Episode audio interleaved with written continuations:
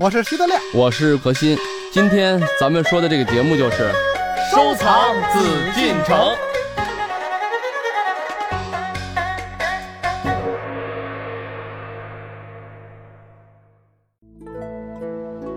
好，欢迎各位继续来关注我们的《艺海藏家》，我是主持人永峰。我们继续和您一起来收藏紫禁城。我们邀请到的还是何徐人也组合。当然，我们今天的节目呢比较特别，我们要带您走入到一个大故宫的体系当中。但是呢，暂且先不透露我们今天的行程。您呢，先跟我们走入到节目当中，和我们一起来说一说方言，接着您就知道答案了。另外呢，在我们本期节目当中，还特别得到了一位沈阳文博界朋友的大力支持。要想知道我们今天的主题，要想知道这位神秘的嘉宾，请您一起跟我们走入到今天的《艺海藏家之收藏紫禁城》。欢迎走入《艺海藏家》。我们今天要和大家说说什么呢？今天咱们主要说一个地方啊，我们都有老家。何老师的老家是广东中山，您用粤语问候大家一下。这粤语说的还没还没我正宗呢。可是我老说粤语的时候，他就说你这个话广东人听不懂的。对，真听不懂。然后你让他说一句，他就说我在广东都说普通话。大家好，我在广东也这么说。大家好，真的。你知道苏州话说大家好怎么说吗？刀高嘿，哟，真好听。那你到我们家乡的时候，你跟我学学啊。打假后，大家好怎么说？大家好。打假后，打假后，就是打假打假之后啊，然后这个真品就多了。和打假没一点关系。你看打假后，我们那就说磊猴磊猴，终于想起来了。我们今天呢，主要是和大家想要说一说咱们大故宫的一个概念，把大家呢带回到清代皇帝他们的故里沈阳故宫。德亮，你这老家在哪儿啊？我就很难说了，因为有故事的人，不是我有故事，我父母我父母有故事。哦哦，我爸爸是丰宁满族自治县，过去是热河省，那是曾经啊，我那个优秀学生干部去社会实践的地方。哎，然后我妈妈呢是从延边，她没几岁的时候，在解放以前，就到了吉林。等于后来呢，他们又双双的进入北京。完了，我是北京人，所以我这个老家是哪儿呢？我妈妈和我爸爸他们祖籍都是应该是山东河北，因为那个辗转到了东北，闯关东嘛。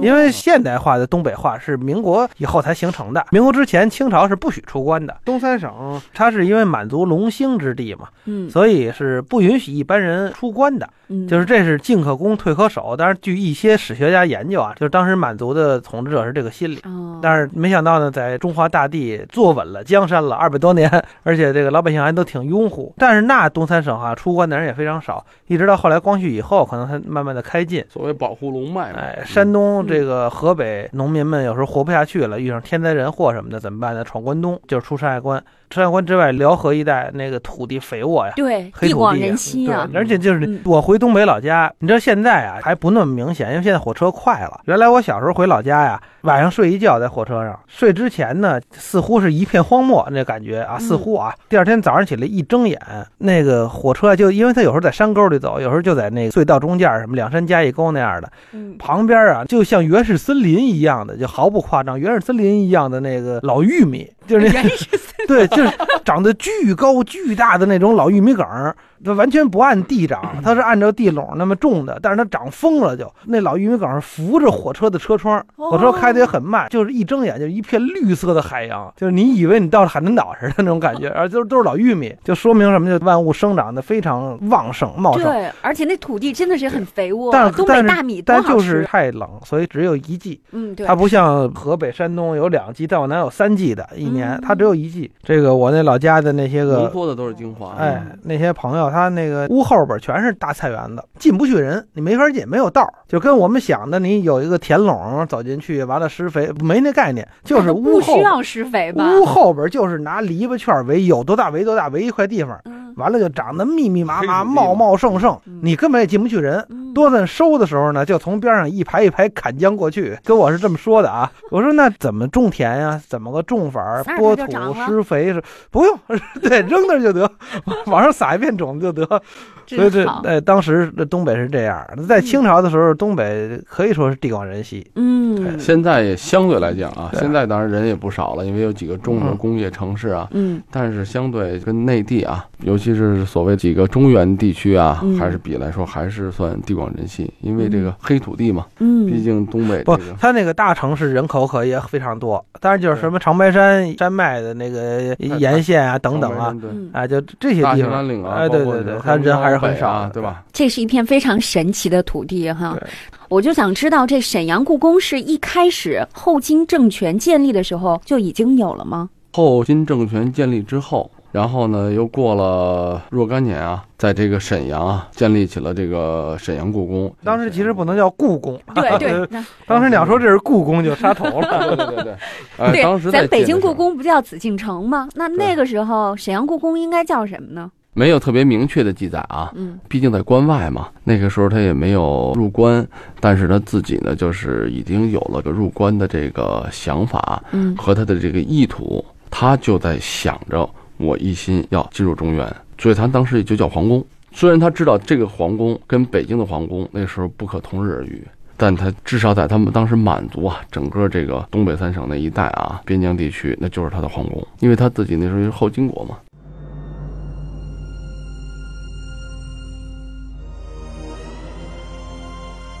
沈阳故宫位于沈阳古城的中心，是清朝的开创者努尔哈赤及皇太极创建并使用的宫殿，也是清迁都北京后皇帝到东北地区巡幸和祭祀祖陵时的行宫，是全国仅存的中国少数民族地方政权宫殿，也是除北京故宫外唯一保存完好的古代帝王宫殿建筑群。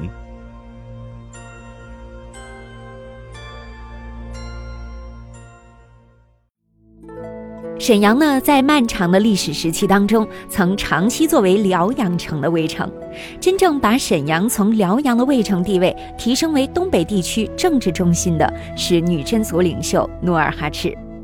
自从清朝初期把沈阳作为都城以后，沈阳的地位发生了根本的变化，一跃成为东北地区的政治中心，成为东北地区的首要城市。今天我们所看到的沈阳的古建筑和古代文物，主要是清代隆兴时期的杰作。那么，沈阳故宫的兴建都经历了哪些阶段？都是由哪些帝王花费精力在此营建的呢？我们也电话采访到了沈阳故宫博物院副院长李生能先生，为我们做一介绍。沈阳故宫是始建于一六二五年，就是天命十年。努尔哈赤从辽阳迁都沈阳之后，在沈阳建的皇宫。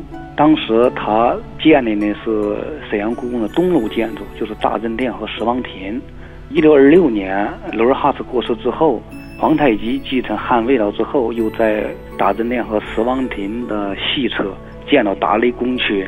营建的时间是从一六二六年到一六三七年，十多年的时间，最后建成了盛京皇宫的这个面貌。作为皇宫，一直使用到一六四四年清入关。清入关之后呢，迁都北京，使用的是北京的宫殿。沈阳的这个宫殿呢，作为陪都宫殿，它从一六二五年到一六四四年，总共使用了十九年的时间。后来入关之后，呃，康熙、乾隆、嘉庆、道光四个皇帝曾经十次东巡盛京。在乾隆东巡盛京期间呢，对沈阳故宫又有增建，当时建到这个沈阳故宫的东西所和西路建筑。乾隆最后引建的时间是一七四八年，沈阳故宫引建从努尔哈赤时期到乾隆时期前后引建了一百五十八年的时间，最后建成。它是建在后金时期，可是咱们的故宫呢是在明代永乐时期。这两个宫殿呢相差的年份不多，几乎在明代的时候就已经有了沈阳故宫了。在那个时候，他已经开始学习这个中原文化了。当然，说实话，从建筑来讲，你说从艺术水准或者从中原的这种风水啊、技艺来说有差距，但是它同时保留了什么很多满族的这种特点，不管是政治特点、建筑特点，还不管它的装饰特点。嗯跟咱们的中原的故宫又全都不一样。北京故宫的前身呢，它是根据呃南京的故宫，就是南京以前的大明宫，那个时候的明代啊。从洪武的时候，它就继承了一些它的所谓建筑的特点，也就是中国纯粹的中原文化来建造的这个北京故宫。而沈阳故宫呢，有特点的是草原文化结合了中原文化来完成的这么一种融合。对融合也好，是说它的碰撞也好，文化的一种交叉点，挺有意思。对嗯，德亮去过沈阳故宫吗？真没有，遗憾呀，因为我去沈阳啊次数其实不少，嗯但是老是擦肩而过，因为我们去都是工作。最为遗憾的一次就是我住在沈阳故宫旁边儿，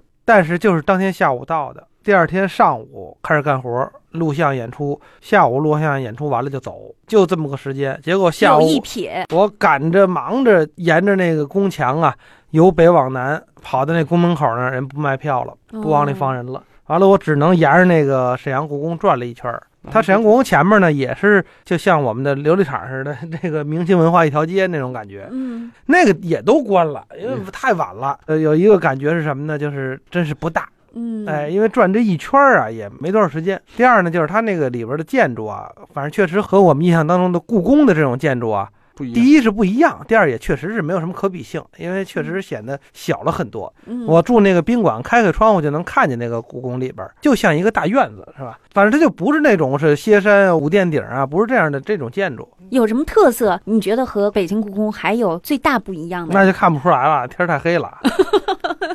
天太黑了，何老师。你，别为难我们这个德亮同志了，他连去的时候都没去过，但是他凭感觉说的啊，嗯。他凭感觉说，第一个面积来讲，沈阳故宫呢不到这个北京故宫的差不多是十二分之一，嗯。就是说故宫的可能咱们说皇极殿，嗯。就现在的珍宝馆的这个位置，已经比沈阳故宫还要大了，也就是说二分之一个珍宝馆吧，那么大的地儿。确实，相对来说就是一个大四合院吧。如果按以前的从明清时期来算吧，也就是说它是一个王府的宅子，十二分之一。嗯，面积来讲，这个是德亮。就你想，如果他真要在北京出差啊，说这晚上没事儿了，说那我就逛故宫一圈吧，那他就累死了，他不会这么想的。绕那宫墙他最起码一。看看不到头就算了呗。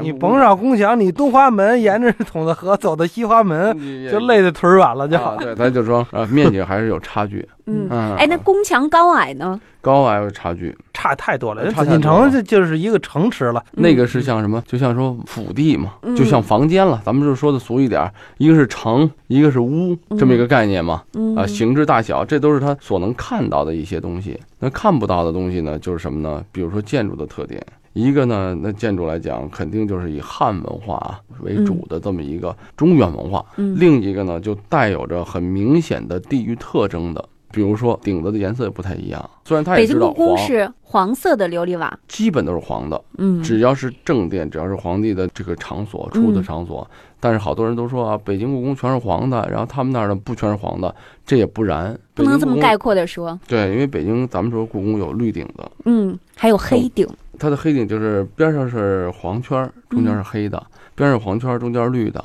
但是在沈阳故宫呢，基本就是什么以绿顶和它的黄圈儿绿顶为主，嗯，没有纯黄的。这是什么寓意吗？这源于我们原来在沈阳故宫也出差嘛，跟人家去交流啊、学习啊，互相。然后我们也请教过这问题，因为我不是搞建筑出身的啊，嗯就了解说，哎，就意思。因为咱们以前讲过，原来的文渊阁为什么是黑的？因为黑煮水，啊，对，就这个东西，你看已经结合到中原的一种五行文化了，对，对吧？煮水它就安全，嗯，因为书是最怕火的，对，嗯，水克火嘛。这个绿顶子代表什么？在沈阳故宫全是黄的圈儿绿的顶子，为什么呢？就有一个很重要的特点。因为当时咱们开始建的后金嘛，努尔哈赤时期，努尔哈赤呢已经有这种君临天下，已经想就进入中原了这个志向了，嗯，所以他也要建皇宫，而且要建的什么跟你们汉人一样或接近的，因为他肯定达不到一样啊。嗯那个时候他的所谓这个草原文化啊，这种能力所限，在这个艺术啊，在建筑方面他还是有差距的。那时候，嗯但是他追求这个东西，他为什么没有建全是黄的呢？因为他要知道，第一，他当时没有统治中国，所以我建皇顶子，我全说做的跟真是跟皇帝一样，他也不一样。对你也是一个偏居一隅的一个君主霸王而已，对吧？所以说嗯呢，他明白这点。第二，这个绿顶子说明什么？我是草原来的，嗯，所以它这两个含义。第一，你看我也是皇帝，我将来要当皇帝，所以我要用皇顶。但同时，他也知道现在我还是在关外，嗯我还是没有整个进入中原，我还是草原文化。我再怎么样当皇帝，我不能忘本，不能忘了我们是草原的民族，所以它中间一定要有一个绿的顶子，这个特别有意思。而且呢，也隐喻了他自己还没有统治江山，对吧 这是？阶段性的目标哈。啊，对，哎，这个总结的非常好。现在永丰也会抢答了，阶段性目标。嗯然后呢，他呢，你看啊，就是咱们现在我简单的啊，把这个沈阳故宫和咱们这个北京故宫啊有所区别。你看沈阳故宫主要是谁啊？努尔哈赤、皇太极，还有顺治啊、福临，他们曾经待过的地方。对那再往后就是康熙啊，康熙什么的，那就进入到了咱们北京的故宫了。嗯这之后他就没有再回去。而且呢，北京故宫是明清两代的皇宫，虽然说元在北京定都，但是皇宫不是这儿，皇宫已经被烧了。对吧？元大都的遗址嘛，嗯对吧？所以说，你看，这就是区别，也就是所在的皇帝，所谓君王是不一样的。那沈阳故宫相对来讲，咱们说努尔哈赤还没有统一，皇太极也没有真正统一，这到了顺治，顺治才进入到这入关后的第一位皇帝。嗯也就是说，所谓就是这两个故宫啊，经历的皇帝首先就不一样，统治者咱们说不一样。然后北京故宫的整个的建筑文化，它的五行啊、八卦呀、因为这个将来咱们以后有机会，我希望给咱们大家，虽然说风水啊不是迷信，只是一个人和建筑这种关系。中国人也就是咱们说了，背山面水。对啊，咱们就简单的说啊，就嗯这些东西，就是中国的这种文化概念已经涉及到了咱们生活中的各个方面。皇帝在这个统治全中国，按他当时说的统治整个世界的这么一个地方，嗯，他这个地儿符合不符合一些文化？符合，所以咱们这就俗称是风水，因为人和建筑嘛，人和周围空间的一种关系，实际是一种风水关系。这个故宫符合这种文化概念的，就是咱们说汉文化的一种东西。但是呢，沈阳故宫呢，相对来讲，在这个注意的并不多，因为它里面有草原文化，对，但它结合了汉文化。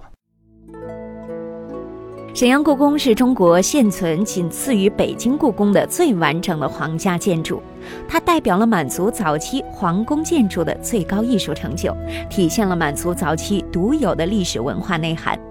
但是，当我们走进这座宫殿，仔细研究，就会发现它的很多独特之处，这是一种多文化融合的具体体现。究其原因，这究竟是为什么呢？我们请沈阳故宫博物院副院长李生能先生说一说。沈阳故宫吧，体现的不仅是满洲的这个文化，也有汉文化，也有这个藏传佛教的文化，它是多种民族文化融合的一个结果。你说它的建造者，现在有史料记载呢，他是这个侯家侯振举。侯振举本身呢，祖籍是山西的，就是侯振举侯氏家族来为这个满族啊，来为他们引建皇宫陵寝，所以也吸收了很多汉族的做法。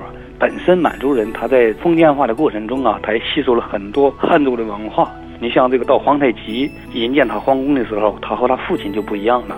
他呢就采取了汉中传统的前朝后寝的这种方式，就是前面是上朝的崇祯殿，后边是他后寝太上武宫，前朝后寝宫殿合一。这时候他已经吸取了汉族的这种引建思想，包括他建筑的规制，他都按照汉族的这种方式来引建的。反正他一些文化呢，吸取了汉族的思想，包括他的八旗的方位，也是根据汉族的这种易经的思想来进行的。包括我们的大质量和十王亭，当时呢都是按照八旗的方位来进行布置的。所以这些都是说汉族的思想文化对他的影响非常大。特别是在皇太极在崇德元年，就是一六三六年的时候，他为了称帝，他在沈阳城呢又营建了天坛、地坛，包括太庙。所以这些呢，都是我们汉族的传统的一种礼制建筑。他在营建他皇宫的时候呢，他呢也把这种礼制精神呢、融入到申请皇宫的这种营建思想里面来了。所以说呢，申请皇宫呢，它不光是满族的引建的思想，当然有他自己传统的生活、传统的文化在里面。但是呢，他在工匠的使用，整个申请皇宫的规划布局，还有他为了这个统一全国的需要，所以他也吸收了很多汉族的文化思想。艺海藏家正在播出。沈阳故宫以独特的历史地理条件和浓郁的满族特色而迥异于北京故宫。到底这两处宫殿还有什么不一样的地方呢？我们如何来解读这种不同呢？这里是艺海藏家我是永峰让我们待会儿见。本内容由喜马拉雅独家呈现。